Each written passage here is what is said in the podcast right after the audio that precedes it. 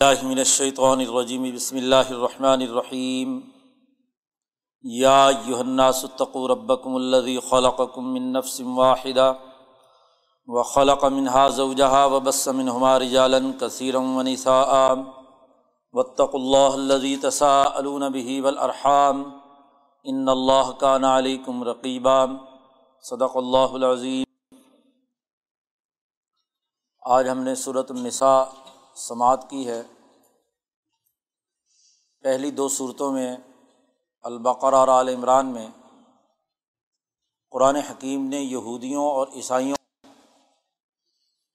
کے غلط افکار و نظریات کا تحلیل و تجزیہ پیش کیا تھا اور انہیں دعوت دی تھی حضرت ابراہیم علیہ السلام کے بنیادی احکامات اور ضوابط کی طرف۔ حکم دیا گیا تھا فتب ملت ابراہیم حنیفہ کہ ابراہیم علیہ السلام کی ملت کی اتباع کرو۔ اس صورت مبارکہ میں عرب معاشرے کے اندر جو خرابیاں اور کمزوریاں تھیں، قرآن حکیم انہیں زیر بحث لایا ہے۔ اور اس تناظر میں سماجی تشکیل کے دو اہم ترین بنیادی دائروں کے بارے میں رہنمائی دی۔ ایک تو اس حوالے سے کہ انسانی سوسائٹی میں انسان بنیادی اہمیت رکھتا ہے۔ انسانوں میں وہ لوگ جنہیں عرب معاشرے میں کمزور سمجھا جاتا تھا، یتیم و مسکین، اور خاص طور پر ان میں عورتیں، جن کی انسانی حیثیت عرب معاشرے میں مشکوک تھی۔ عرب معاشرے میں عورت انسانیت کے برابر کی مخلوق نہیں تھی۔ بلکہ عرب کیا اس زمانے میں عام طور پر دنیا بھر میں یہ بات مشہور تھی کہ عورت انسان نہیں ہے۔ اسی زمانے میں پانچ سو ستر عیسوی میں فرانس کی حکومت نے تو باقاعدہ اس بات کا اعلان کیا کہ عورت ایک جانور ہے، دیگر جانداروں کی طرح، اس کی خرید و فروخت اور اس کی ملکیت کے تصورات وہی ہوں گے جو جانوروں کے حوالے سے۔ اب جس معاشرے میں عورت کی کوئی قدر و قیمت نہیں، اور اسی کے ساتھ یتیم، مسکین، محتاج جن کے پاس طاقت نہیں ہے سماج میں، ان کے حقوق پائمال کیے جاتے تھے۔ قرآن حکیم نے ان کو اس صورت میں موضوع بحث بنایا ہے۔ خاص طور پر عورتیں۔ اس لیے اس صورت کا نام بھی صورت النساء، عورتوں کی صورت۔ النساء القبرا ایک النساء صغرا بھی ہے۔ جو آگے آ رہی ہے صورت الطلاق، چھوٹی صورت عورتوں سے متعلق۔ اس صورت میں قرآن حکیم نے نہ صرف عورتوں کے حقوق کے بنیادی اثاثی اصول بیان کیے، بلکہ سوسائٹی میں کمزور جتنے بھی افراد، یتیم و مسکین، جن کے پیچھے کوئی حفاظت کرنے والا کوئی طاقتور موجود نہیں ہوتا تھا۔ قرآن حکیم نے ان کے حقوق بیان کیے۔ سورت کا آغاز ایک اہم ترین آیت سے ہوتا ہے۔ اس کی اہمیت کے پیش نظر ہی یہ آیت مبارکہ خطبہ نکاح میں پڑھی جاتی ہے۔ نبی اکرم صلی اللہ علیہ وسلم نے اس آیت مبارکہ کو مرد اور عورت کے باہمی معاہدے کے موقع پر، نکاح کے موقع پر اس آیت مبارکہ کو پڑھا اور آج تک خطبہ نکاح کا یہ حصہ ہے۔ قرآن حکیم نے ارشاد فرمایا، یا التقو ربکم۔ اے لوگو، اپنے رب سے ڈرو تقوا اختیار کرو۔ تقوا کی حقیقت کل بیان کر دی گئی تھی کہ عدل و انصاف اور ظلم و نا انصافی کے درمیان فرق و امتیاز کی صلاحیت پیدا کرو۔ حقیقت کیا ہے؟ سچائی کیا ہے؟ عدل کیا ہے؟ اسے معلوم کرو۔ اور پھر اسے اپنی سوسائٹی میں قائم کرنے کی کوشش کرو۔ قرآن حکیم نے ایک واضح حکم دیا۔ یا یوحنا ستقو رب اے لوگو، اپنے رب سے ڈرو۔ اللہ خلا کا کم من نفسم واحدہ۔ تمہارا وہ رب جس نے تمہیں ایک نفس سے پیدا کیا۔ وہ خلا کا من ہا جہاں اور اسی ایک نفس سے تمہاری بیوی کو پیدا کیا۔ گویا کہ انسانی نفس ایک ہے۔ اس کی دو شاخیں ہیں۔ ایک مرد اور ایک عورت۔ جوہری طور پر نفس انسانی میں کوئی فرق نہیں۔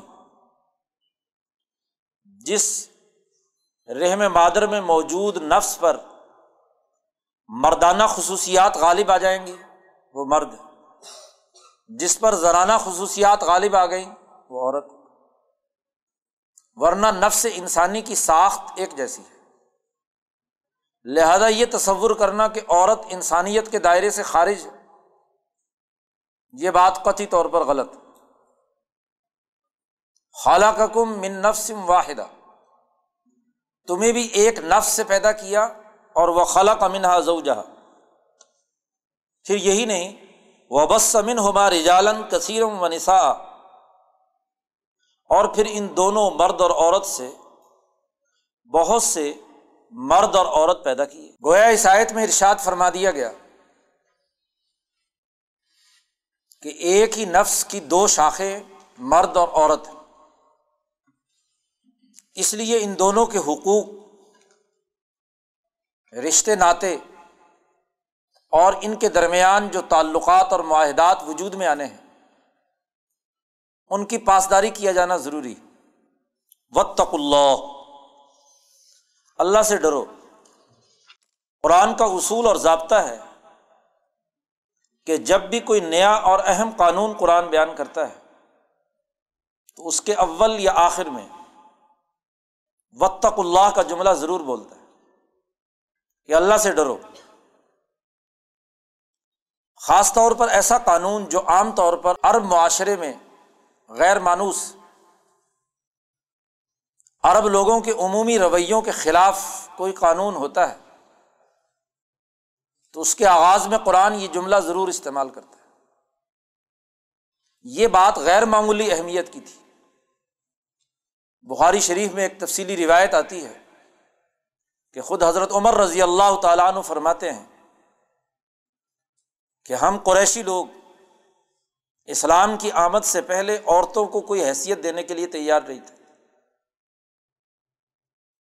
ہم اپنے معاشرے میں عورت کو بات چیت اور گفتگو کرنے کی اجازت بھی نہیں دے سکتے۔ بلکہ یہاں تک فرمایا کہ قریشیوں کی عورتیں مدینہ میں آ کر بگڑ گئیں۔ یہ بھی مردوں کے سر چڑھنے لگی۔ جیسے خربوزہ خربوزے کو دیکھ کر رنگ پکڑ لیتا ہے، ایسے ہی اب یہ بھی ہم پر دلیر ہونے لگی۔ حالانکہ مکے میں یہ ہمارے سامنے بولتی نہیں تھی۔ تو قریشی معاشرے میں جہاں عورت کی کوئی حیثیت نہیں تھی، وہاں اس کو ایک ہی نفس کی دو شاخیں قرار دے کر ان کی مذہبی اور برابر حیثیت کا تعین کر دیا جانا یہ ایک انقلابی قانون تھا۔ اس لیے قرآن حکیم نے اس آیت کے شروع میں بھی یا یونا ستقور اور اس آیت کے اختتام پر بھی وطق اللہ اللہ اللہ سے ڈرو۔ اللہ تسا بھی ول ارحام اللہ تعالیٰ اس رشتے کے بارے میں تم سے ضرور پوچھے گا۔ اور خاص طور پر رحم مادر کے رشتے سے جو رشتے وجود میں آتے ہیں، خونی رشتے دار، ان کے حقوق کے بارے میں تم سے ضرور پوچھے گا۔ یہی نہیں بلکہ اللہ نے کہا، ان اللہ کان علیہ کم رقیبہ اللہ تعالیٰ تمہاری نگرانی بھی کر رہا ہے کہ تم کیا عمل کرتے ہو؟ کس طرح کی باتیں تمہاری زبان سے نکلتی ہیں؟ کیسے اعمال تمہارے صادر ہوتے ہیں؟ ان اللہ کان علیکم رقیبہ اللہ براہ راست تمہاری نگرانی کر رہا ہے۔ تو پہلی آیت میں مرد اور عورت کے یکساں حقوق کا تعین کرتے ہوئے ان کی حقیقی حیثیت مقرر کر دی گئی۔ اس کے بعد قرآن حکیم نے سوسائٹی میں پسی ہوئی تمام عورتوں کے بنیادی حقوق کا تعین کیا اور اس کے لیے قانون سازی کی۔ وراثت کا قانون بھی بیان کیا۔ مردوں کے برابر وراثت کے حصے داری کے تعین کا بھی تذکرہ کیا۔ ان کے دیگر حقوق معاہدہ نکاح سے جو متعلق ہیں، ان کی تفصیلات بھی بیان کی۔ اور نہ صرف عورتیں، بلکہ اسی کے ساتھ سوسائٹی میں وہ بچے، یتیم یا مسکین لوگ، جن کی سرپرستی کرنے والا کوئی نہیں۔ ان کے حقوق بھی قرآن حکیم نے بیان کیے۔ اگلی ہی آیت میں ارشاد فرمایا و آت التامہ اموال مالی بدعنوانی عرب معاشرے کی خصوصیت تھی۔ جہاں دیکھا کہ قبیلے کا کوئی فرد کمزور پڑ گیا یا اس کا طاقتور سرپرست فوت ہو گیا، پیچھے یتیم بچے رہ گئے، تو ان کے مالوں پر فوراً قبضہ کر لیتے تھے۔ عرب لوگ تاجرانہ ذہنیت رکھتے تھے۔ تاجر مال خریدتا ہے اور آگے پروفٹ پر بیچتا ہے۔ کم سے کم قیمت پر وہ مال خریدنا چاہتا ہے۔ اور اگر صفر قیمت پر مال مل جائے تو اس سے بڑی اور کیا بات ہوگی؟ اس لیے ان کے یہاں لوٹ مار بھی عام تھی کہ مفت میں کسی کا مال قبضے میں آ گیا اور اسے فروخت کر کے پیسے بنا لیے۔ تو قرآن حکیم نے خاص طور پر یہ دوسرا حکم بھی دیا کہ آت التامہ امر ہے، حکم۔ آت التامہ اموال ہوں یتیموں کے مال انہیں واپس لوٹا دو۔ ایک اور حرکت کرتے تھے کہ ولا تبدل الخبیس اب طیب اچھا مال یتیم کا لے لیا اور جو اپنے پاس کوئی ردی مال پڑا ہوا وہ اٹھا کر دے دیا۔ تو قرآن نے کہا، یہ تبدیلی کرنے کی بھی اجازت نہیں۔ یہ تبدیل مت کرو کہ خبیص مال انہیں دے دو اور ان کا اچھا اور عمدہ مال خود لے لو۔ تیسری ایک اور شرط، طریقہ بھی تھا مال کھانے کا، کہ کسی یتیم غریب سے کہا کہ چلو جی ہمارے ساتھ شراکت میں کاروبار کر لیتے عام طور پر طاقتور لوگ، کاروباری لوگ یہ کام کرتے ہیں۔ شراکت میں کام کر لیتے ہیں۔ اب اس بیچارے کو تو کچھ اتا پتہ نہیں کاروبار کیا ہوتا ہے۔ اور اس کاروبار میں نقصان کے نام پر دوسرے کے مال پر قبضہ کر لیا، ہڑپ کر گئے۔ قرآن نے اس کو بھی تبدیل کیا اور تیسرا حکم اسی آیت میں دیا ولاتا کلو ام والم الا ام والم ان کے مالوں کو اپنے مالوں کے ساتھ ملا کر بھی مت کھاؤ۔ ممکنہ حد تک جتنے پہلو کسی غریب، یتیم یا مسکین کے مال پر قبضہ کرنے کے تھے، قرآن حکیم نے ان تمام کا احاطہ کر کے واضح اور دو ٹوک حکم دے دیا۔ اور اسی کے ساتھ ارشاد فرمایا ان نہ کان خوبن کبیرا۔ یہ بہت بڑا گناہ ہے۔ قرآن نے یا تو شرک کے بارے میں یہ بات کہی ہے، ظلم عظیم، اور یا کسی کے مال کو لوٹنے کے بارے میں قرآن نے کہا ان کا نحوبن کبیرا۔ یہ بہت بڑا گناہ ہے، بہت بڑا جرم۔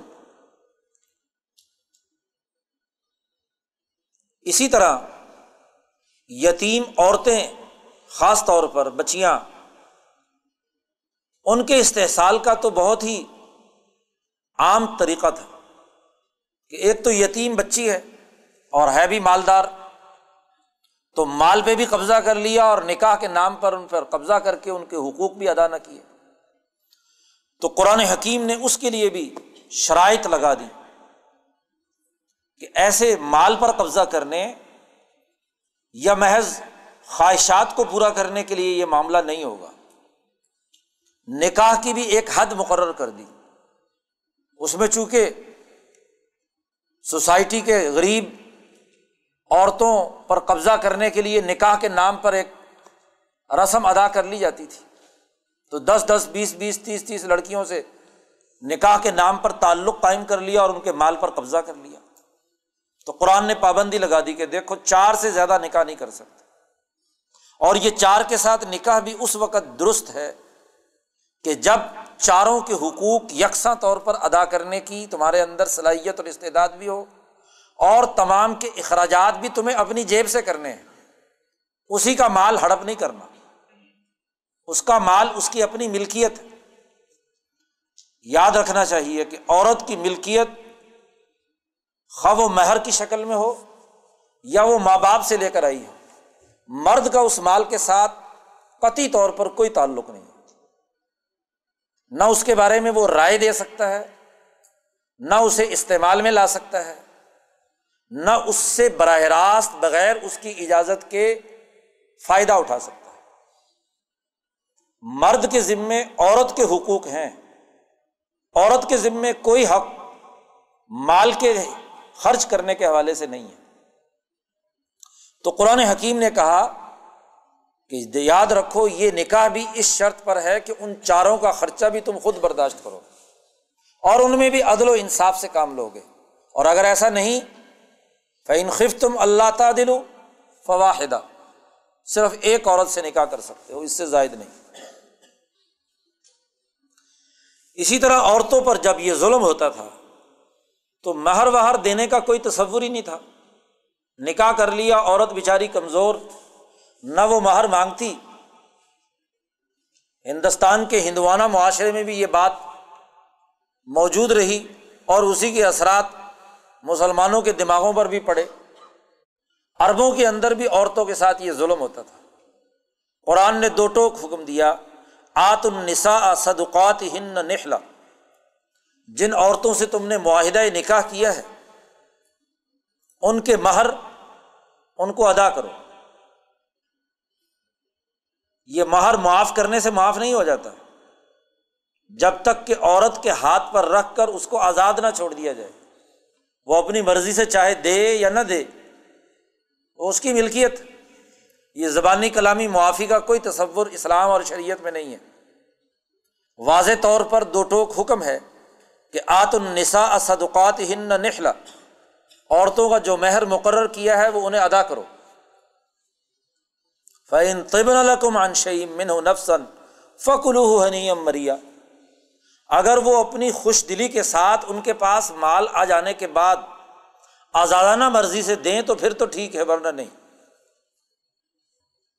ولا تو تصفہ ام والم التی جال اللہ لکم قیامن ورژم فیحا وقص وقول الحم قولم معروف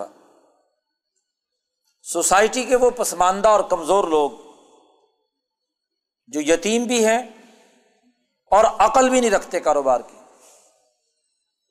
ان کے لیے مسلمان حکومت کو یہ ذمہ داری دی گئی کہ وہ ان کے مالوں کا ایسا نظم و نسق قائم کرے جس سے ان کے مال محفوظ بھی رہیں اور ان میں اضافہ بھی ہوتا رہے۔ بے وقوف اور احمق لوگوں کو مال سفرد نہیں کر دیا جائے گا کہ وہ اس کو ضائع کریں اور معاشرے کے طاقتور لوگوں کے ہڑپ کر جانے کا خطرہ مول لیں۔ حکومت کی ذمہ داری ہے کہ وہ ان کے مالوں کا ایسا نظم و نسق کرے جس سے ان کے مال ضائع بھی نہ ہوں اور ان کو ان کا فائدہ بھی پہنچتا رہے۔ قرآن حکیم نے یہ بنیادی قوانین بیان کرتے ہوئے پھر یتیموں کا ایک اور حق بیان کیا وب الیتامہ حتیٰ ایزا بالغ النکاح ایسے کمزور لوگ جن کے والدین فوت ہو گئے، یتیم بچے۔ ہیں ان کو تعلیم و تربیت دو، سلیقہ مند بناؤ۔ اور جب وہ اپنے قدموں پر کھڑے ہو جائیں تو ان کی شادیاں کرو اور سوسائٹی کا ایک مفید فرد بناؤ۔ فینارس تو من و مرشدن جب ان میں کوئی صلاحیت اور استعداد دیکھو کہ وہ اب کاروبار سنبھالنے کی طاقت اور قوت اور اس کی مہارت اور صلاحیت حاصل کر چکے تو فد فعو الہم اموال ان کے مال ان کے حوالے کر دو۔ ولا اکلوحا اسرافن و بدارن یکبرو فضول خرچی میں ان کا مال، ان کے ولی یا سرپرست کو کھانے کی اجازت نہیں ہے۔ حتیٰ کہ اگر ان کا سرپرست خود مالدار ہے، تو اسے قطعی طور پر اس مال میں سے کوئی معاوضہ نہیں لینا چاہیے۔ اور اگر من کانا فقیرن اگر ان کا سرپرست یا وسیع نگران جو مقرر کیا گیا ہے، وہ خود فقیر ہے تو فل یا عقل بالمعروف۔ وہ اپنی کام کاج کی مزدوری کے طور پر جو دنیا میں معروف معاوضہ ہے، اس معاوضے کے مطابق معاوضہ لے سکتا ہے۔ فیضا دفاع تو ملے ام ہوں جب ایسے لوگوں کے مال سفرد کرو، تو اشہدو اشہدو علیہم اس پر گواہ بھی مقرر کرو قرآن حکیم نے ایک مکمل سسٹم طریقۂ کار وضع کر دیا کہ سوسائٹی کے پسماندہ لوگوں کو اپنے قدموں پر کھڑا کر کے سوسائٹی کا مفید فرد بنانے کا طریقۂ کار کیا ہوگا۔ وہ کفا بلّہ حسیبہ اس کے بعد اللہ نگران ہے، کافی ہے۔ تمہیں تو اپنی انسانی استطاعت کے تحت ان کو اپنے قدموں پر کھڑا کر کے کاروبار میں لگانا ہے۔ اسی کے ساتھ قرآن حکیم نے اس پہلے رقوع میں یہ حکم بھی دیا لے رجالی نصیب مما ترک الوالدان ولاقربون ولن نسائی نصیب مما ترک الوالدان ولاقربون عربوں میں جب عورتوں کو انسانی حیثیت ہی نہیں دی جاتی تھی، تو وراثت کا کیا سوال؟ دنیا کے پسماندہ اور ظالم معاشروں میں یہی ہوتا رہا ہے۔ کہ مال و دولت باپ کی طاقتور اولاد، خاص طور پر لڑکے وہ قبضہ کر لیتے ہیں۔ عورتوں کو وراثت میں سے کچھ نہیں دیا جاتا۔ اور پھر ان لڑکوں میں سے بھی جو طاقتور یا سب سے بڑا ہوتا تھا وہ ہڑپ کر جاتا۔ ہندو معاشرے منو کے قانون میں چونکہ جاگیرداری معاشرے کے قوانین تھے، تو خاندان کا بڑا بھائی وہ ساری وراثت پر قابض ہو جاتا۔ تھا تو قرآن حکیم نے کہا کہ ایسا نہیں۔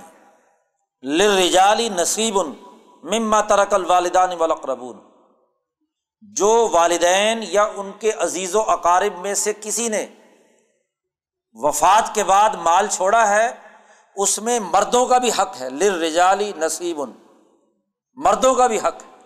اور جیسے مردوں کا حق ہے ولن نسائی نصیب عورتوں کا بھی ایسا ہی حق بے ہی وہی جملہ جو مردوں کے لیے قرآن نے استعمال کیا، وہی عورتوں کے لیے کہا۔ لرجالی نصیب اور ولن نسائی نصیب، مما ترک الوالدان والاقربون اور یہاں تک تفصیل بیان کی کہ مما قل من ہو او کا سورا مرنے والا تھوڑا مال چھوڑ کر جائے یا زیادہ مال چھوڑ کر جائے۔ سو روپے چھوڑ کر گیا، ہزار روپے چھوڑ کر گیا یا لاکھوں کروڑوں چھوڑ کے گیا۔ مما قل عربی جاننے والے جانتے ہیں کہ مما قل معمولی سا بھی اگر مال ہے، تھوڑا سا بھی ہے، اس میں سے بھی اسی طرح وراثت تقسیم ہوگی۔ اور جیسے مردوں کا حصہ ہے، ایسے عورتوں کا حصہ ہے۔ نصیبم مفروضہ۔ اللہ نے نہ صرف لرجالی کے ذریعے سے قانون بیان کیا، اس کی تاکید بھی بیان کر دی۔ کہ یاد رکھو یہ فرض کیا ہوا حصہ ہے۔ اس فرض کیے ہوئے حصے میں کسی قسم کی کوئی کمی کوتا نہیں ہو سکتی۔ مردوں کے لیے بھی ہے، عورتوں کے لیے بھی پہلے تو ایک بنیادی قانون بیان کر دیا کہ وراثت میں، عرب معاشرے میں وراثت کا عورت کے ساتھ تصور کا تو کوئی تعلق ہی نہیں تھا۔ تو قرآن نے پہلے تو بنیادی قانون بیان کیا کہ مرد اور عورت جتنے بھی میت کے وارثان ہیں ان تمام کو وراثت میں سے اسی طرح حق ملے گا جیسے مردوں کو ملتا کوئی فرق نہیں ہوگا۔ اسی کے ساتھ ایک اور بات بیان کر دی کہ جب تمام وارث بیٹھ کر وراثت کے مال کو تقسیم کریں، اس وقت اگر کچھ یتیم، مسکین، سوسائٹی کے پسماندہ لوگ آ جائیں، اذا حضر القسمت ال القربا ولیتامہ ول مساکین تو فرض من تو ان کو بھی کچھ نہ کچھ دے دو۔ اور وقول الحم قول معروفہ عام طور پر ایسے موقع پہ اگر ایسے لوگ آ جاتے ہیں تو لوگ بھڑک اٹھتے ہیں، بھگانے کی کوشش کرتے ہیں۔ تو قرآن نے کہا کہ نہیں، ان سے اچھے انداز میں گفتگو کرو، بات چیت معروف طریقے سے کرو۔ وراثت کی اس منصفانہ تقسیم کو قرآن حکیم نے اس لیے بھی یقینی اور ضروری قرار دیا اور یتیموں کے مال کو ہڑپ کرنے کے حوالے سے جو خرابی پیدا ہوتی تھی، اس کو ایک اور انداز میں بھی قرآن نے بیان کیا کہ دیکھو ول یکش الزین لوترا کو بن خلف ضعافن فرض کرو کہ تم خود مر جاؤ، ہر آدمی اپنی جگہ پہ خود دیکھے کہ وہ خود اگر مر جائے اور اس کے چھوٹے چھوٹے بچے ہوں ضروریتاً ضعافن چھوٹے چھوٹے بچے ہوں اور تمہارے خاندان کا کوئی فرد تمہارے بچوں کا مال چھین کر لے جائے، تو تم تصور کرو کہ تم یہ اپنے دل میں برداشت کرو گے کہ تمہارے معصوم بچوں کا رزق کوئی چھین کر لے جائے۔ اور اگر تم یہ برداشت نہیں کرو گے، تو تم دوسروں کا مال کیسے لے لیتے؟ فل یتق اللہ اللہ سے ڈرو۔ ور یقول قول سدیدہ اور سیدھی اور سچی بات کہو۔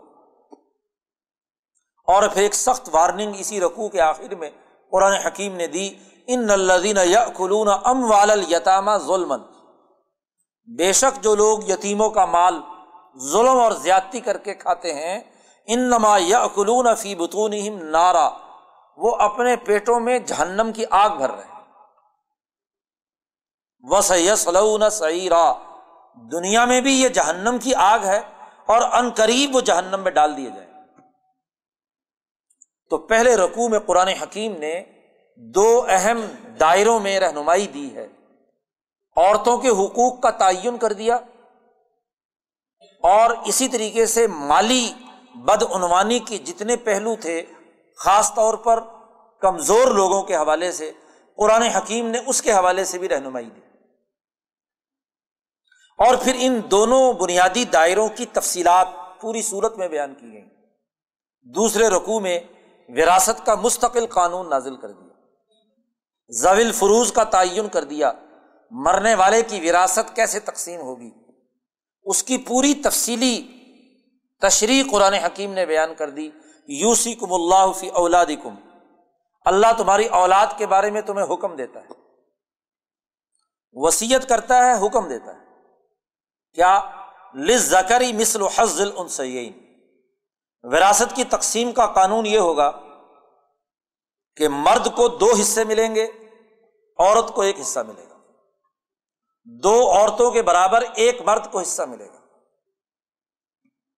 فین کن نسا انفوقس نتعین فلاح سلوسا ماترک مرد نہ ہو، عورتیں ہوں، دو یا دو سے زائد۔ تو ان کے لیے پورے مال کا دو تہائی حصہ وراثت میں جائے گا۔ اور وہ انکانت واحد اور اگر اکیلی عورت ہو، مرد اس کے ساتھ کوئی نہیں، تو کل مال کا نصف اس کا ہوگا، فلاح نصف۔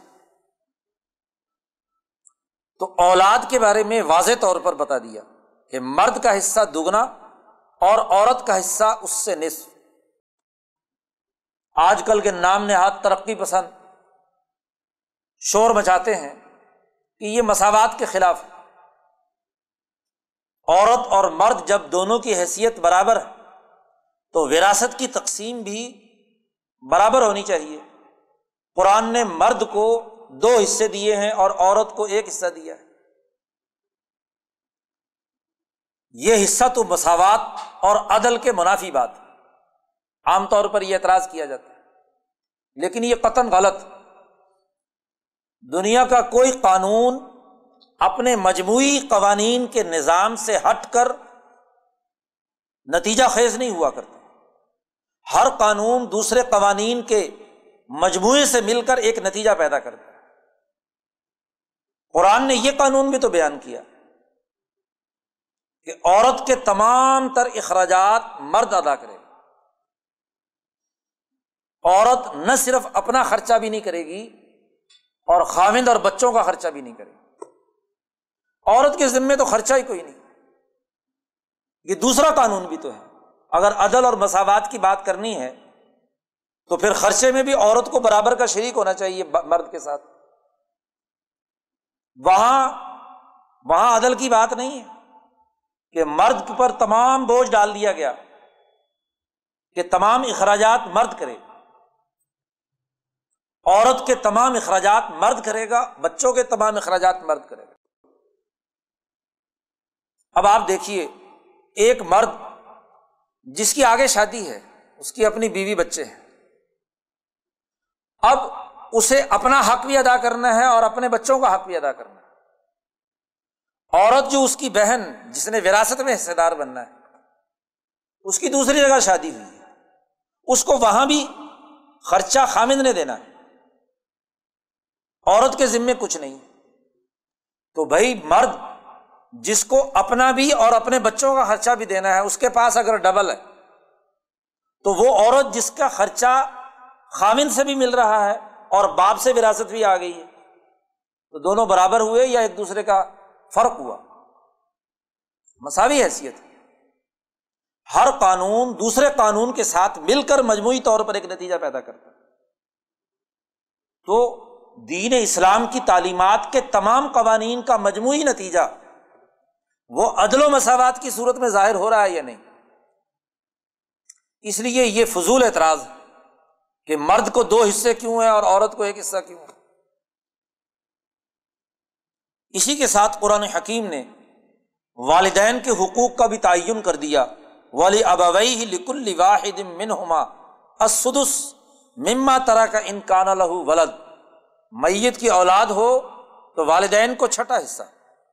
فعلم یقن لہو ولد، اولاد نہ ہو وہ وارث اب اواہ فلی ام حصلس قرآن نے پوری تفصیلات تمام کے حصے متعین کر دیے۔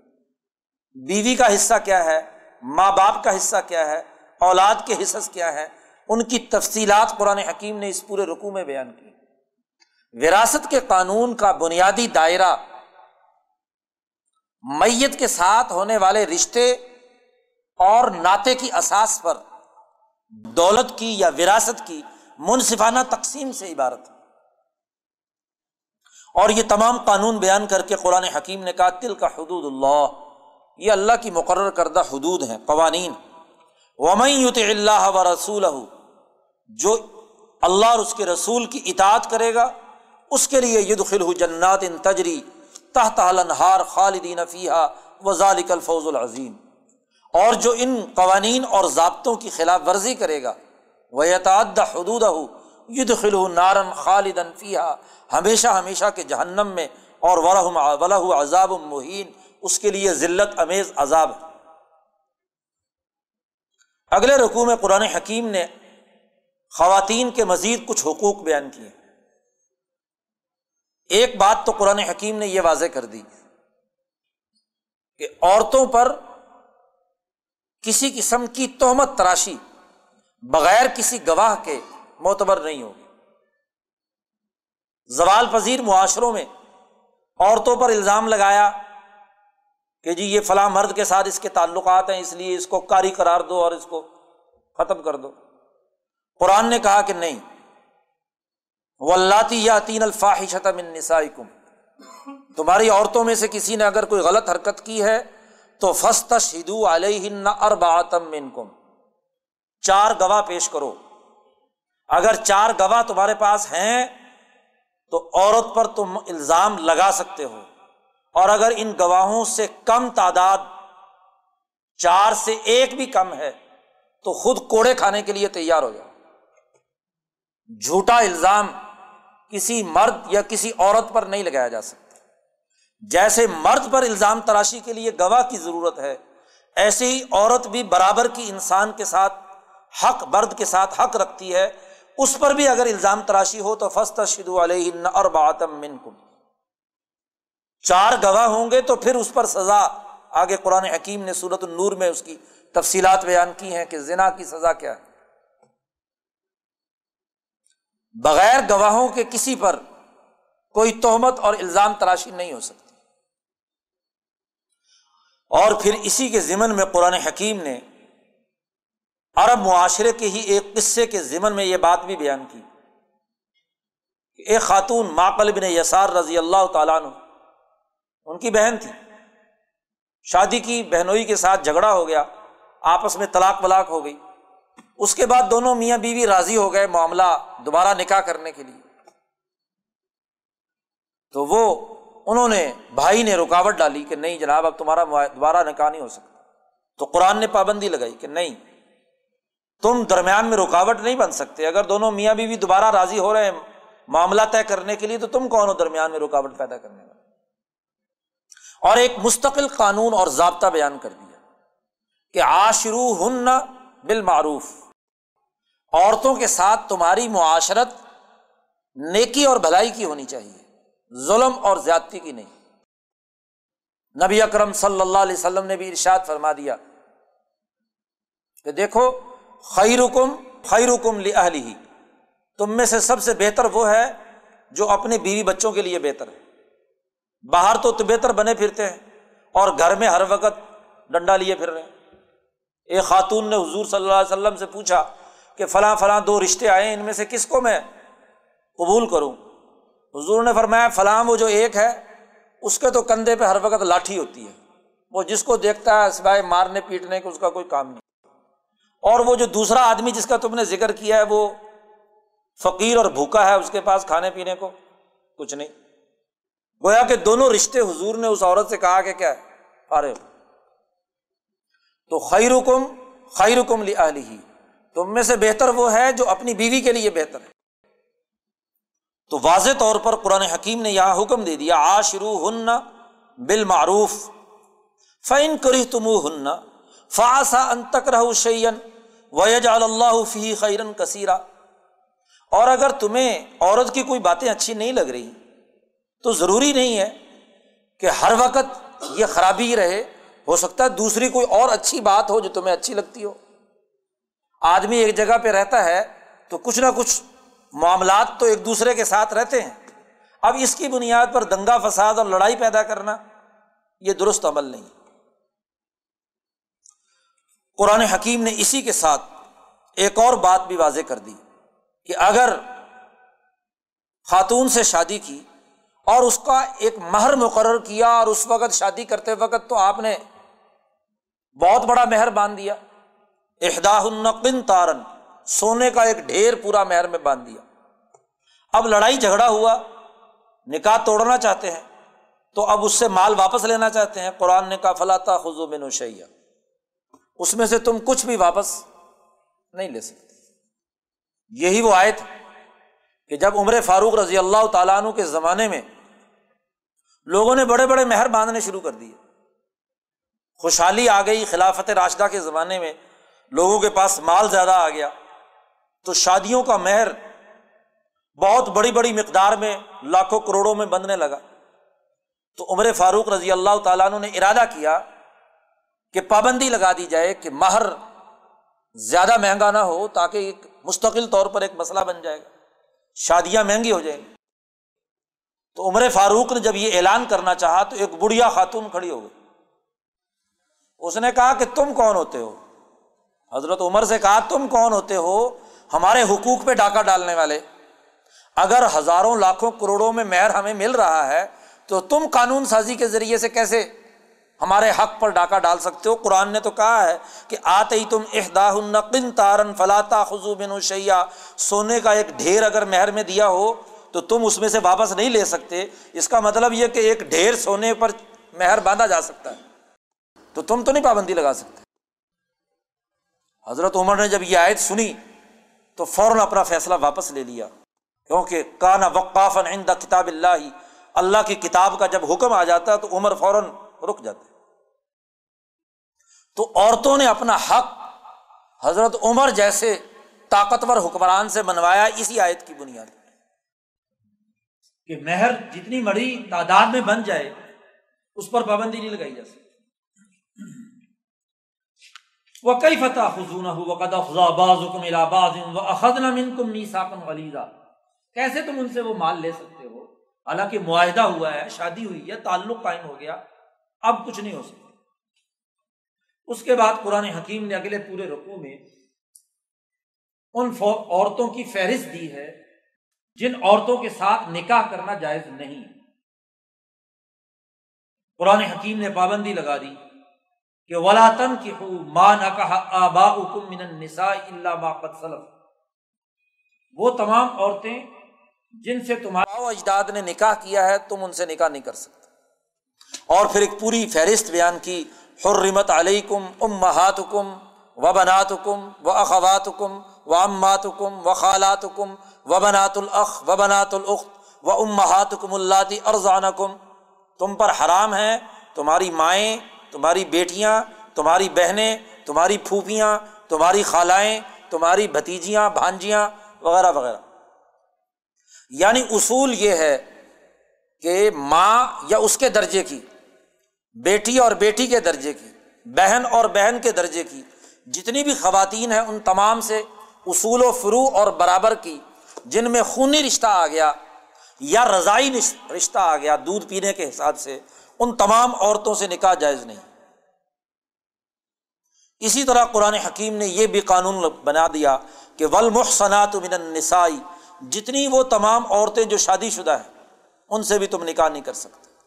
ایک پوری فہرست بیان کر کے کہا، احل لکم ما ورا ازالکم اس کے علاوہ جن خواتین سے بھی نکاح کرنا چاہو، شرطیں دو ہیں۔ ایک شرط تو یہ ہے کہ نکاح کا مقصد محض خواہشات پوری کرنا نہ ہو۔ محسنین غیر مسافین پاک دامنی اختیار کرنا مقصد ہو۔ اور دوسرا یہ کہ ان کے مہر ادا کیے جائیں۔ مہر مقرر کیا جائے گا اور وہ مہر ہر حالت میں ان کو ادا کیا جائے۔ تو قرآن حکیم نے یہاں دوبارہ پھر حکم دیا ہے کہ فن کی ہو ہن بھی ازنی اہل ہن و آتو ہن اجورا ہن بالمعروف۔ ان کے مہر ادا کرو۔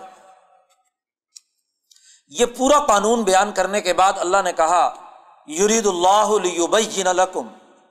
اللہ تعالیٰ یہ چاہتا ہے کہ تمہارے سامنے قوانین کھول کھول کر بیان کرے۔ وہ دیا کم سنن اللہ من قبل کم اور تمہیں راستہ دکھلائے ان لوگوں کا جو تم سے پہلے اچھے اعمال کرنے والے ہیں، ان کا راستہ، ان کا طریقہ۔ وہ یتوب علیکم۔ اللہ تمہاری توبہ قبول کرنا چاہتا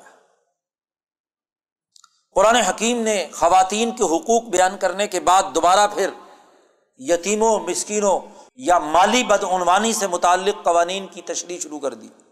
یا یو الزین امن لاتا کلو ام والا کم بین کم بل باطل دیکھو، تم ایک دوسرے کا مال باطل طریقے سے مت کھاؤ۔ اللہ ان تکون تجارتن ان من کم ایک ہی طریقے سے دوسرے کا مال لے سکتے ہو۔ کہ تجارت کے طور پر تم نے خرید و فروخت کی ہو اور وہ تجارت بھی باہمی رضامندی سے ہو۔ زبردستی کی تجارت تجارت نہیں ہے۔ کسی کا مال آپ نے اٹھا لیا اور اس کے جتنے پیسے ہیں وہ اس کے گھر میں پھینک دیے تو رضامندی نہیں ہے تو یہ تجارت نہیں ہے۔ یہ لوٹ مار۔ یعنی ایک آدمی نے محنت مشقت سے جو مال اس کے پاس ہے وہ آپ اس وقت تک نہیں لے سکتے جب تک کہ اس کا عوض نہ ادا کریں، معاوضہ نہ دے۔ اور دوسرا یہ کہ یہ معاملہ باہمی رضامندی سے ہو۔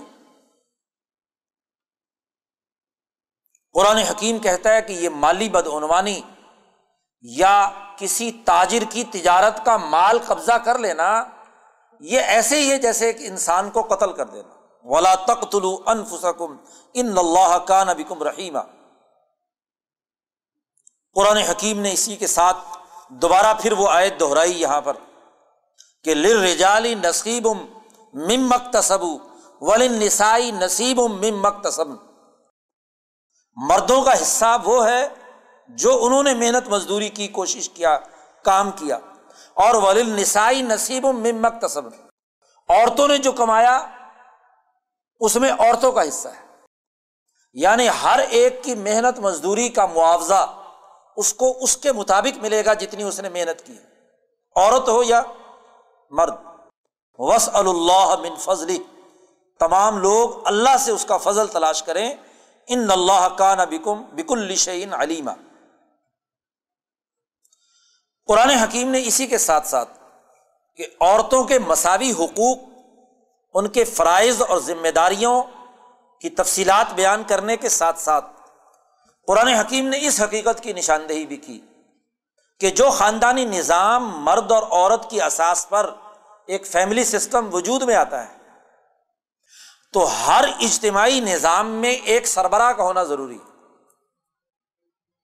کسی اجتماعی ٹیم کا کوئی فرد سربراہ نہ ہو، تو سارے ہی چودھری ہوں تو سوائے لڑنے بھرنے کا اور کوئی کام نہیں ہوگا۔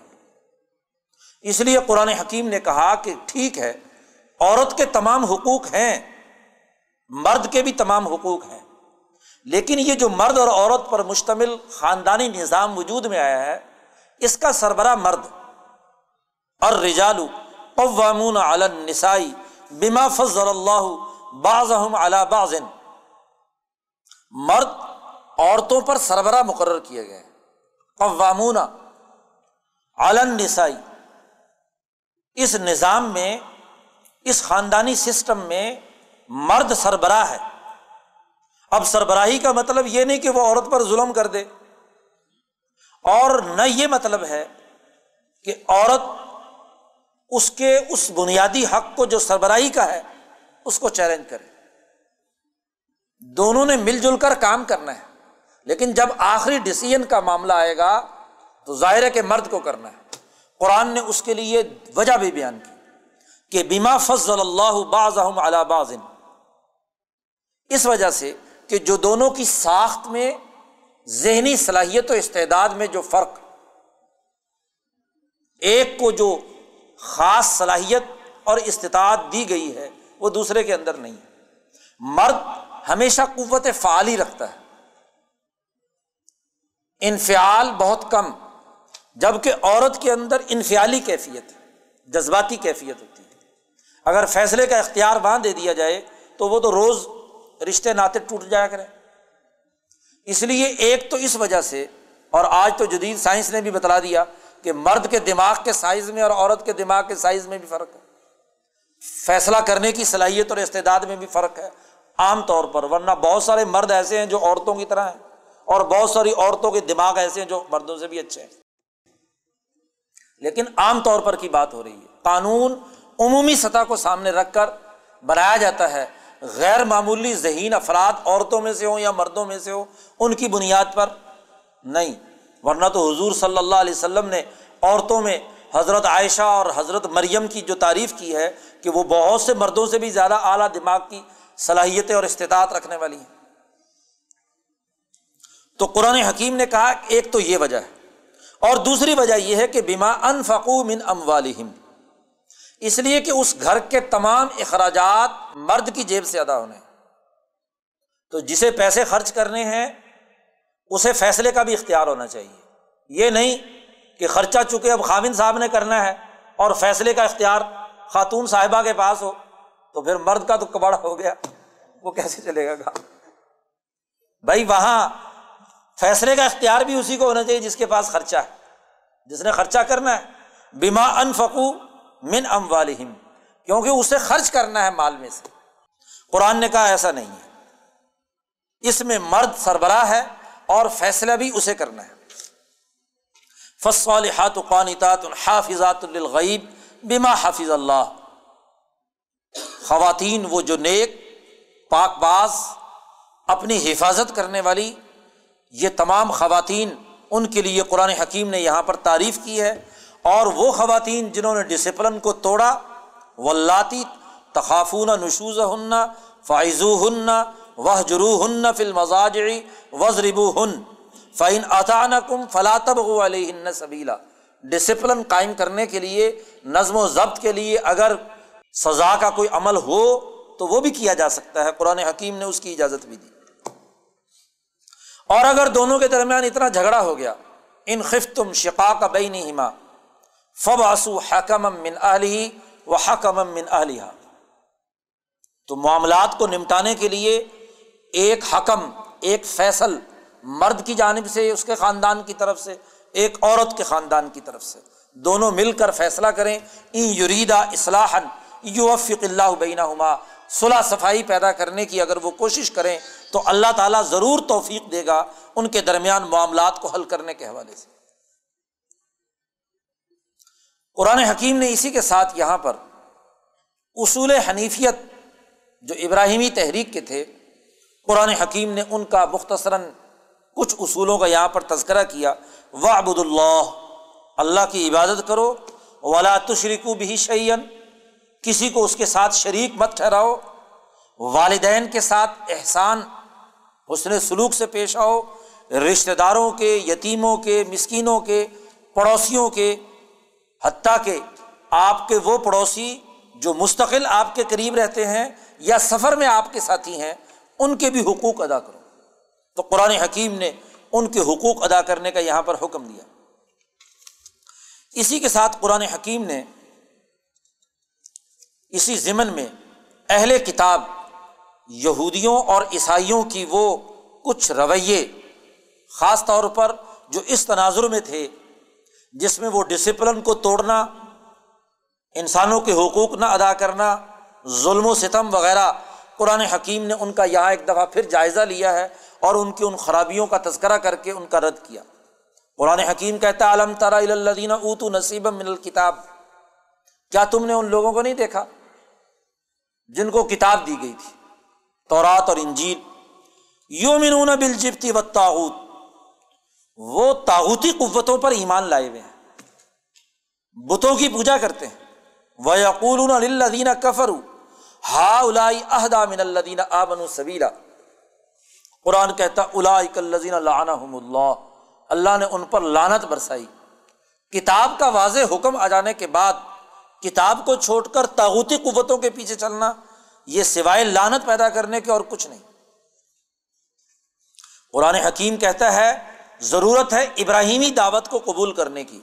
اس لیے کہ فقط آتئینہ اعلیٰ ابراہیم الکتابہ و الحکمت و آتئینہ ملکن عظیمہ ہم نے ابراہیم علیہ السلام اور ان کی اولاد کو کتاب بھی دی، حکمت بھی دی، اور ہم نے ان کو بہت بڑی حکمرانی بھی دی۔ یعنی سیاسی قوت بھی ہم نے ان کو عطا کی۔ لہذا ابراہیمی تحریک کے ان اصولوں کو قبول کرنا اور اس کے مطابق عمل درآمد کرنا یہ ضروری ہے۔ قرآن حکیم نے اسی طرح ایک اور حکم بھی بیان کیا۔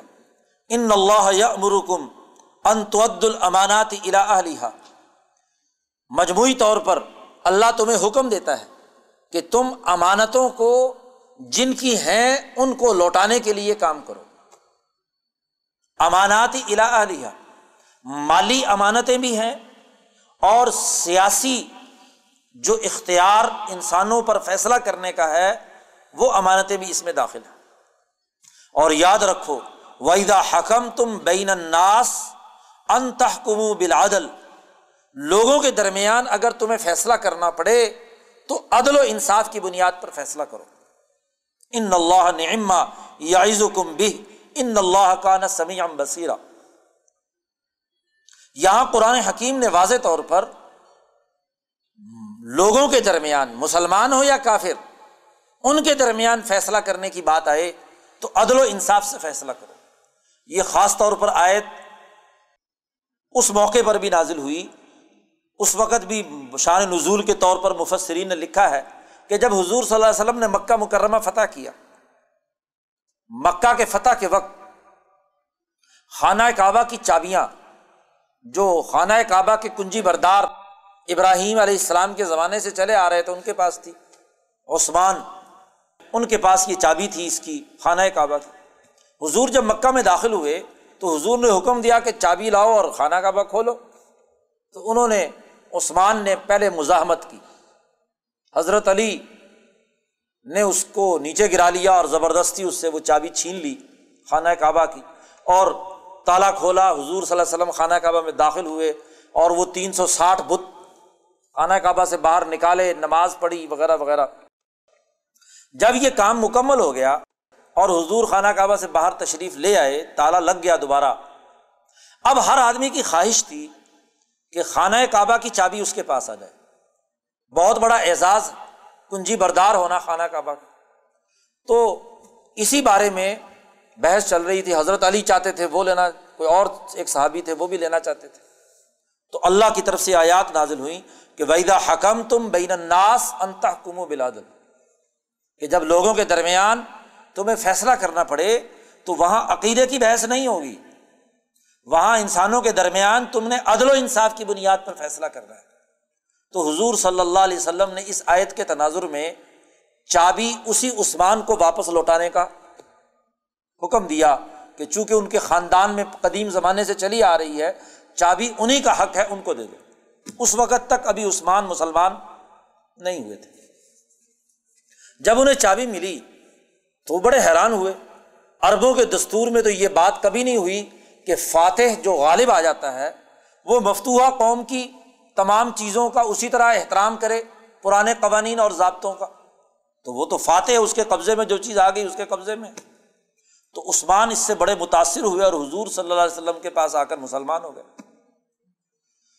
تو اس وقت سے آج بھی اسی عثمان، ان کے جو بھائی دوسرے تھے، ان کی اولاد میں آج تک وہ خانہ کعبہ کی چابی چلی آ رہی ہے۔ تو یہ فیصلہ حضور صلی اللہ علیہ وسلم نے عدل و انصاف کے اصولوں کی روشنی میں اسی آیت کے تناظر میں کیا۔ پھر ایک اور حکم دیا گیا، یا الزین آ بنو عطی اللہ و عطی الرسول و اول الامر منکم۔ اے ایمان والو، اللہ کی اطاعت کرو، رسول کی اطاعت کرو۔ اور جو تم میں حکمران جن کے سامنے تم نظم و ضبط اور ڈسپلن کے ساتھ رہنے کے پابند بنا دیے گئے ہو، تو ان کی بھی اطاعت کرو۔ فعن تنازع تم فی شعین اور اگر کسی معاملے میں تمہارا جھگڑا بھی ہو، تو فردو اللہ ور رسول اللہ اور اس کے رسول کے احکامات کی طرف دوبارہ اسے لوٹاؤ۔ ان کن تم تو من بلّہ ولیوم الآخر، اس کی روشنی میں فیصلہ کرو۔ تمہارے جھگڑے کا فیصل اللہ اور اس کے رسول کے احکامات کی بنیاد پر ہونا چاہیے۔ قرآن حکیم نے اگلے رقوع میں منافقین کے حوالے سے ایک واضح اور دو ٹوک حکم دیا۔ مدینہ منورہ میں منافقین کی جماعت عام طور پر بظاہر تو مسلمان ہے، لیکن اسی کے ساتھ ساتھ سازشی دماغ ہونے کی وجہ سے وہ مکے کی ان ظالمانہ طاقتوں یا قوتوں کے ساتھ روابط رکھتے تھے۔ تو ایک یہودی اور ایک مسلمان، ان کے درمیان مسلمان بھی وہ جو منافق تھا، ان کے درمیان جھگڑا ہوتا ہے۔ یہودی کہتا ہے کہ اس کا فیصلہ حضور سے کروانا ہے۔ منافق مسلمان کہتا ہے کہ حضور سے نہیں کروانا، یہ تمہارا جو یہودیوں کا سردار ہے کاب ابن اشرف اس سے کروانا ہے۔ اس لیے کہ وہ یہودی سردار اس منافق مسلمان کے ساتھ ملا ہوا ہے۔ لوٹ مار میں، فیصلہ کرنے میں دجل فریب سے کام لینے، ظلم اور زیادتی کے مطابق عمل کرنے میں برابر کا شریک۔ مسلمان یہودی سردار کے پاس جانا چاہتا ہے اور وہ یہودی حضور کے پاس فیصلہ کرنے کے لیے آتا ہے۔ یہ آیت نازل ہوئی اور قرآن نے کہا علم ترا الدین یز کیا تم نے دیکھا نہیں اس آدمی کو؟ کہ جو لوگ یہ دعوے دار ہیں کہ وہ ایمان لائے اس کتاب پر۔ بما ان ضلع علیہ کا وما ان ضلع بن قبلک وہ تو کیا کرتے ہیں؟ یریدون حاکم الت وہ فیصلہ، ارادہ کرتے ہیں کہ وہ فیصلہ کروائیں تاحود سے۔ وقت امیر یکفرو بھی حالانکہ انہیں تو یہ حکم دیا گیا تھا کہ وہ اس کا انکار کرے وہ یرید الشیطان ضلالم بعیدہ شیطان ان کو گمراہ کرنا چاہتا ہے۔ یعنی ہو مسلمان اور اپنی سوسائٹی کا قانون اور ضابطہ وہ شیطانی اور تاغوتی قوتوں یا ان کے نظام کے مطابق اپنی سوسائٹی پر مسلط کرے، قرآن نے اس کی مذمت کی ہے۔ آج کا منافق مسلمان بھی یہی کام کرتا ہے۔ یہ ساٹھ ستر مسلمان ملک ہیں، بظاہر اسلام کے دعوے دار ہیں۔ لیکن فیصلہ کرنے کی بات آئے تو ان کے یہاں انگریزوں کا قانون ہے۔ عدالتی ڈھانچہ وہی، حکومتی نظم و نسق وہی، سیاسی معاشی نظام وہی تو کیا یہ ایس آیت کے زمرے میں نہیں آتے؟ قرآن نے کہا، دیکھو یہ کیسے مسلمان ہیں، بظاہر کلمہ پڑھتے ہیں، کتاب پر ایمان کی دعویٰ کرتے ہیں اور اسی کے ساتھ ساتھ اپنی سوسائٹی کا نظم و نسق یہ سامراجی اور تعوتی نظام کے مطابق چلاتے ہیں۔ قرآن کہتا ہے قیر علامہ انضل اللہ فیصلہ کراتے ہیں اللہ کی کتاب کے مطابق جو اللہ نے نازل کیا ہے۔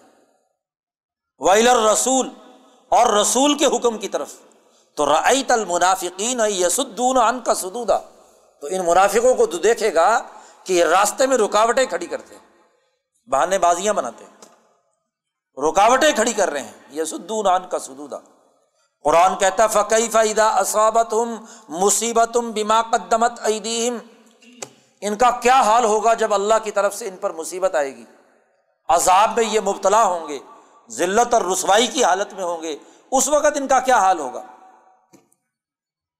قرآن حکیم کہتا الدین یا علم اللہ معافی قلوب اللہ تعالیٰ جانتا ہے جو ان کے دلوں میں ہے۔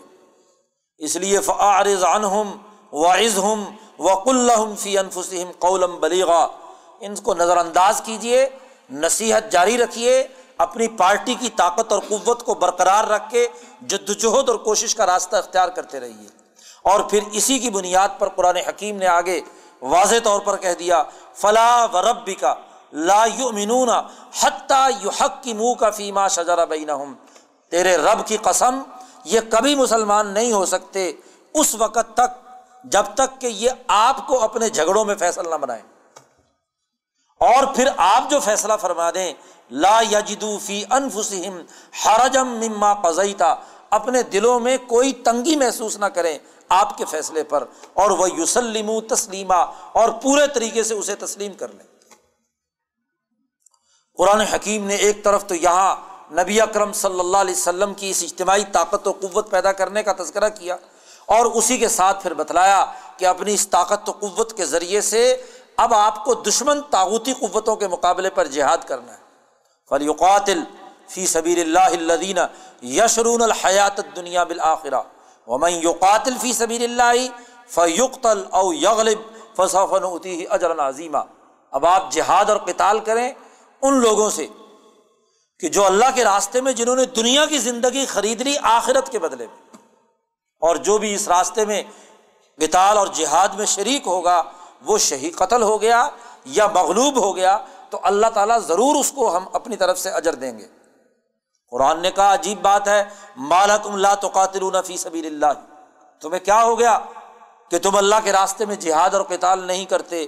حالانکہ مول مستضعفین من الرجال والنساء۔ بہت سے مرد اور عورتیں کمزور بنا دیے گئے۔ ول ولدان اللہ دین یقول ربنا اخرجنا من حاضل قریت ظالم آلوہا جو لوگ یہ کہتے ہیں کہ اے اللہ، ہمیں اس ظالم بستی سے کب نکلنے کا موقع ملے گا؟ وجہ اللہ ملدن کا ولین وجہ اللہ ملدن کا نصیرہ قرآن حکیم کہتا اللہ دین آمن یوقاتل فی سبیل اللہ۔ وہ لوگ جو ایمان لاتے ہیں اللہ کے راستے میں قتال اور لڑائی لڑتے ہیں۔ اور ولدینہ کفر یوقاتلون فی سبیل تاغوت اور جو کافر ہیں، وہ تاغوت اور شیطانی راستے میں لڑائی لڑتے ہیں۔ فقات اولیا الشیطان، ان تمام شیطانی قوتوں سے مقابلہ کرو۔ ان نقید الشیطان کا نظیفہ تو جہاد کا واضح اور دو ٹوک حکم دیا اور اس جہاد کے حکم کا بنیادی جو یہاں طریقۂ کار بیان کیا وہ ظلم کہ ظالموں سے نجات دلانے کے لیے، مظلوموں کی مدد کرنے کے لیے جہاد ہے۔ جہاد کی علت کفر نہیں، بلکہ ظلم۔ اگر کفر ہو تو دنیا کے ہر کافر سے لڑ کر قتل کر دینا، یہ جائز ہونا چاہیے۔ حالانکہ ایسا نہیں۔ ظلم کی بنیاد پر مظلوموں کی مدد کرنے کے لیے جہاد اور قتال۔ اور پھر قرآن حکیم نے اسی کے ساتھ کہا کہ دیکھو، جب ان مسلمانوں سے خاص طور پر جو منافقین ہیں، ان پر جب قتال کا یہ حکم آتا ہے اضا فریق و منہم یکش الناسا کا خشیت اللہ او اشد خشیا تو ان میں سے ایک فریق لوگوں سے ایسے ڈرتا ہے، جیسے کیا ہے، اللہ سے ڈرا جاتا ہے۔ اس ڈر کی بزدلی کی وجہ سے یہ لڑائی نہیں لڑتے، مقابلے پر نہیں آتے، بلکہ کہتے ہیں رب بنا لیما کا تبتا علین القتال۔ اے اللہ تو نے ہم پر یہ کتال کیوں فرض کر دیا؟ لولا اخرتنا اجل قریب۔ قریب کی مدت تک مزید ہمیں لیٹ کر دیتا۔ کل متا دنیا قلیل والآخرت خیر المن تقا دنیا کا یہ سامان تو بہت تھوڑا ہے اور آخرت کا بہت بڑا بدلا سامنے آنے والا ہے۔ باقی رہی موت، تو اینما تکون یدرک کم المعت جہاں بھی تم ہو گئے موت تمہیں پکڑ لے گی۔ اگرچہ بروکن تم فی بروج مشیدہ۔ بڑے مضبوط محلات کے اندر کیوں نہ تم بند ہو جاؤ؟ موت تو جب آنی ہے، وہ آنی ہے۔ نتیجہ ضرور ظاہر ہونا ہے۔ قرآن حکیم نے پارٹی ڈسپلن کے تناظر میں بھی ایک اہم بات یہاں پر کہی، نظم و ضبط کے حوالے سے۔ قرآن حکیم کہتا ہے ویدا جا اہم امر من الامن اب الخوف ازا بھی سوسائٹی میں جو کمزور لوگ، منافقت کا شکار، پست ذہنیت کے لوگ ہوتے ہیں جب ان کے سامنے کوئی امن یا خوف کی بات آتی ہے، تو فوراً پراپگیٹ کر دیتے ہیں، پھیلا دیتے ہیں، ازاؤ بھی قرآن کہتا ہے، حالانکہ ان کو تو یہ چاہیے تھا کہ کوئی خبر بھی ان کے پاس آئے، تو لو ردو الر رسول و الا ال امر منہم لالم الزین یستم بتون منہم. ان کو تو یہ چاہیے تھا کہ جو خبر آئی ہو، اس کی تصدیق کرنے کے لیے اپنے رسول اور اگر رسول نہیں ہے تو وہ الا ال منہم جو ان میں، ان کا سربراہ ہے، ان کی پارٹی کے ذمہ دار لوگ ہیں، ان سے پوچھتے، اس پراپگنڈے کی حقیقت معلوم کرتے، تو ضرور اللہ دین یستم بھی تو نہ منہم جو ان میں سے سمجھدار اور عقل مند استمباد کی صلاحیت رکھنے والے لوگ ہیں، وہ ان کو بات کو سمجھا دیتے۔ یعنی ہر سنی سنائی بات کو آگے پراپگنڈا نہیں کر دینا چاہیے، بلکہ اپنی پارٹی کے تقاضوں نظم و ضبط اور ڈسپلن کے تقاضوں اور اپنے بالائی نظم کے علم میں لا کر اس سے بات کو سمجھنا چاہیے کہ یہ اصل حقیقت اس کی کیا ہے۔ بات آئی اور فوراً آگے پھیلا دی تو اس سے تو مورال جماعت کا گر جاتا ہے ڈسپلن ٹوٹتا ہے۔ قرآن حکیم نے دوبارہ پھر حکم دیا فقات الفی سبیل اللہ۔ اللہ کے راستے میں دشمنوں کے مقابلے پر جد وجہد اور کتال کا راستہ اختیار کرو اور پھر منافقین کے آگے قرآن حکیم نے مختلف سزائیں بیان کی ہیں اور اسی ضمن میں ایک اور قانون قرآن حکیم نے بیان کیا کہ دیکھو کوئی مسلمان کسی دوسرے مسلمان کو قتل نہیں کر سکتا، سوائے غلطی کے۔ غلطی سے قتل ہو جائے تو الگ بات ہے، اور غلطی سے ہو تو اس کی سزا کیا ہے؟ دیت وغیرہ مقرر کر دی۔ لیکن اگر جان بوجھ کر قتل کرے تو قرآن نے اس کی سخت ترین سزا مقرر کی۔ عمین یکت المنم متعمدن جس نے جان بوجھ کر کسی مسلمان کو قتل کیا فجزا جہنم خالدن فی ہا ہمیشہ ہمیشہ کے لیے اس کی سزا جہنم ہے۔ اللہ کا غضب بھی ہے، اس کی لانت بھی ہے۔ وہ عد الح عذاب عظیمہ اس کے لیے بہت بڑا عذاب بھی ہے۔ قرآن حکیم نے پھر جہاد سے متعلق مزید قوانین اور ضابطے یہاں پر بیان کیے ہیں اور اس ضمن میں نماز کا صلاۃ الخوف کا قانون جو ہے وہ بھی بیان کیا اور ایک بڑی واضح بات قرآن حکیم نے اس صورت میں کہی ہے جو دیگر صورتوں میں نہیں۔ قرآن حکیم نے کہا، لا تہین القوم۔ دیکھو، دشمن قوم کا پیچھا کرنے میں سستی اور بزدلی کا مظاہرہ مت کرو۔ کمزور نہیں پڑو۔ دشمن کو دشمن سمجھو اور دشمن کے مقابلے کی حکمت عملی پوری جرت اور ہمت سے سر انجام دو، اس میں کسی قسم کی بزدلی اور کمزوری نہیں ہونی چاہیے۔ ان تکون تالمون اگر وہ تمہیں کوئی اذیت یا تکلیف پہنچائیں بھی، تو فن یا علمون کما تالمون تو ان کو بھی تو تمہاری وجہ سے تکلیف پہنچ سکتی ہے۔ تو اس تکلیف کے ڈر سے بزدلی اور سستی کا مظاہرہ مت کرو۔ وہ ترجون امن اللہ مالا یرجون وکان اللہ علیم حکیمہ قرآن حکیم نے پھر ایک اور بنیادی قانون اور ضابطہ بھی یہاں پر بیان کیا کہ دیکھو، جو آدمی اچھا عمل کرے گا، اس کو اچھا نتیجہ نکلے اس کے لیے ظاہر ہوگا۔ اور جو آدمی بھی برا عمل کرے گا میں یکسب اسمن فن نما یکسب اعلیٰ نفس ہی اس کی سزا اسی کو ہی ملے گی۔ قرآن حکیم نے یہاں اسی ضمن میں ایک اور اہم بنیادی بات جماعتی نظام کے حوالے سے بیان کی۔ کہ سچی جماعت کون سی ہے، جھوٹی جماعت کون سی ہے؟ قرآن نے کہا، لا خیرہ فی کثیر من نجواہم اللہ من امرا بے صدقن او معروف او اصلاح بین الناس۔ افراد کے درمیان مشاورتیں یا اجتماعی نظم و نسق یا پارٹیاں وجود میں آتی ہیں، وہ ایک دوسرے کے ساتھ مشاورت کا عمل کرتی ہیں۔ مشاورت اگر تین امور کے بارے میں ہے، پارٹی تین مقاصد کے لیے بنائی گئی ہے۔ تو وہ صحیح پارٹی ہے۔ اور اگر یہ تین باتیں نہیں ہیں تو سمجھ لو جھوٹی بے بات۔ کیا؟ اللہ من امرا بھی صدا پہلے تو یہ کہ وہ جماعت باہمی مشاورت کرے، اجتماعیت قائم کرے، انسانی مفاد کے لیے مال خرچ کرنے کی۔ ہمارا بے صدا انسانی مفاد میں مال خرچ کرنے کا آڈر اور حکم دے۔ غربت دور کرنے، افلاس ختم کرنے کمزوروں اور یتیموں کے حقوق کے ادا کرنے کے لیے وہ مشاورتی اجتماع مقرر ہو، ٹیم بنے، تنظیم وجود میں آئے تو وہ درست ہے۔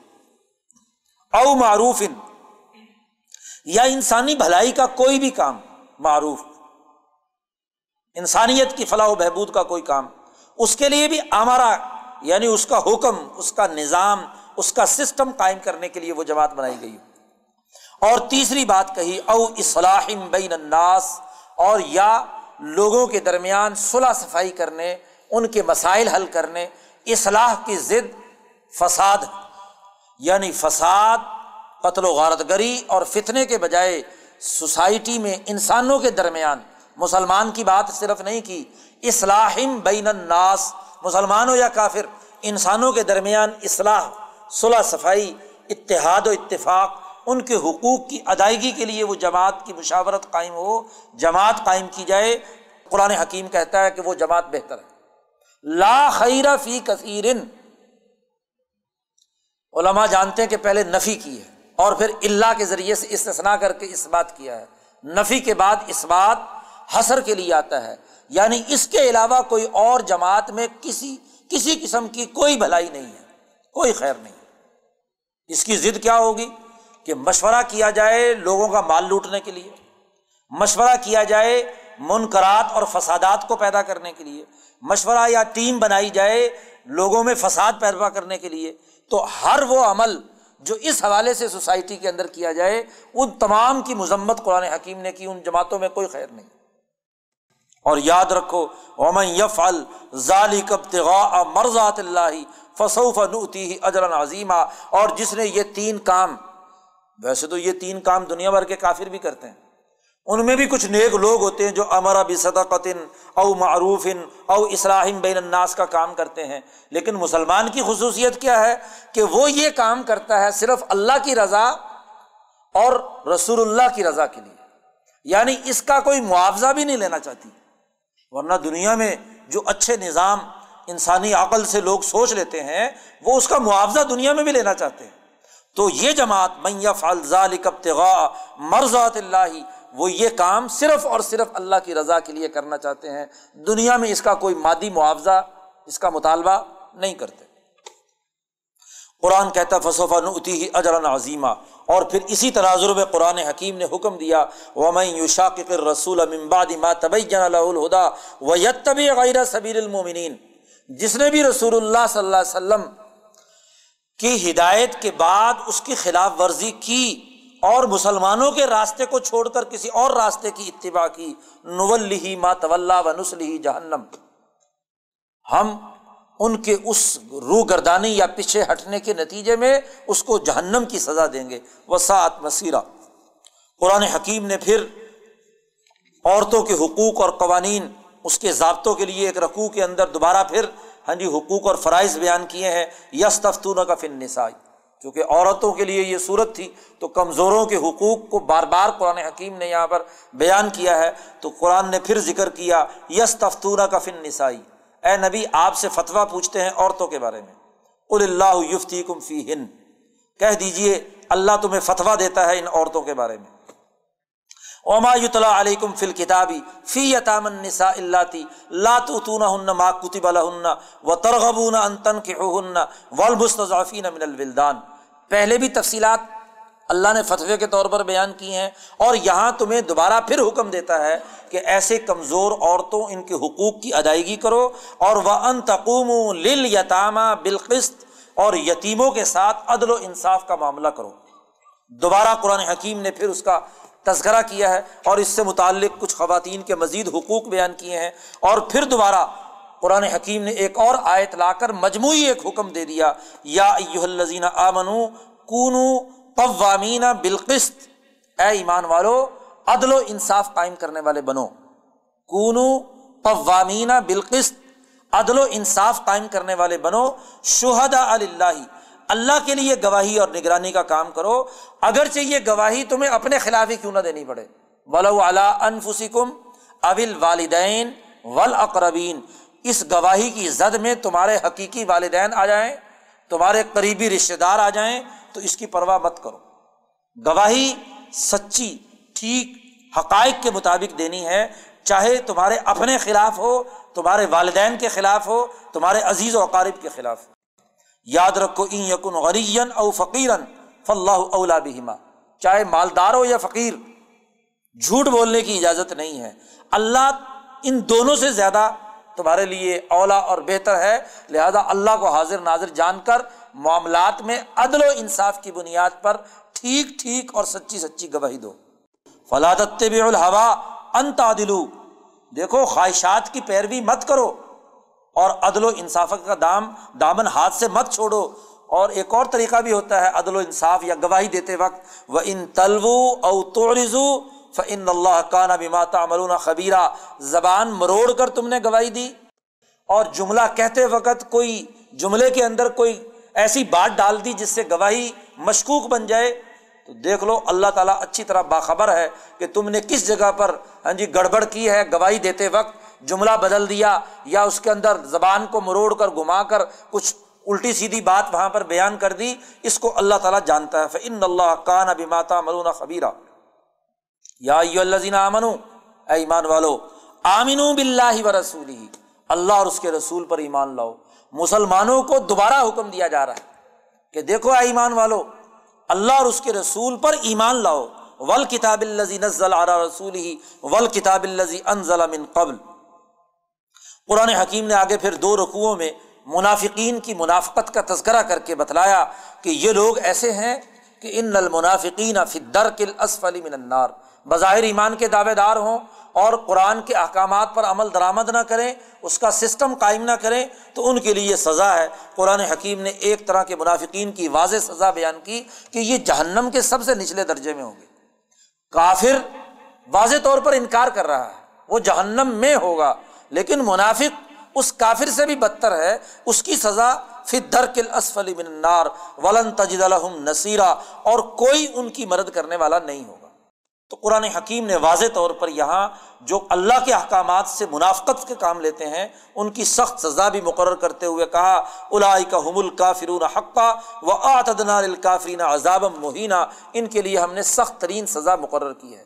یہاں یہ پارا ختم ہو جاتا ہے۔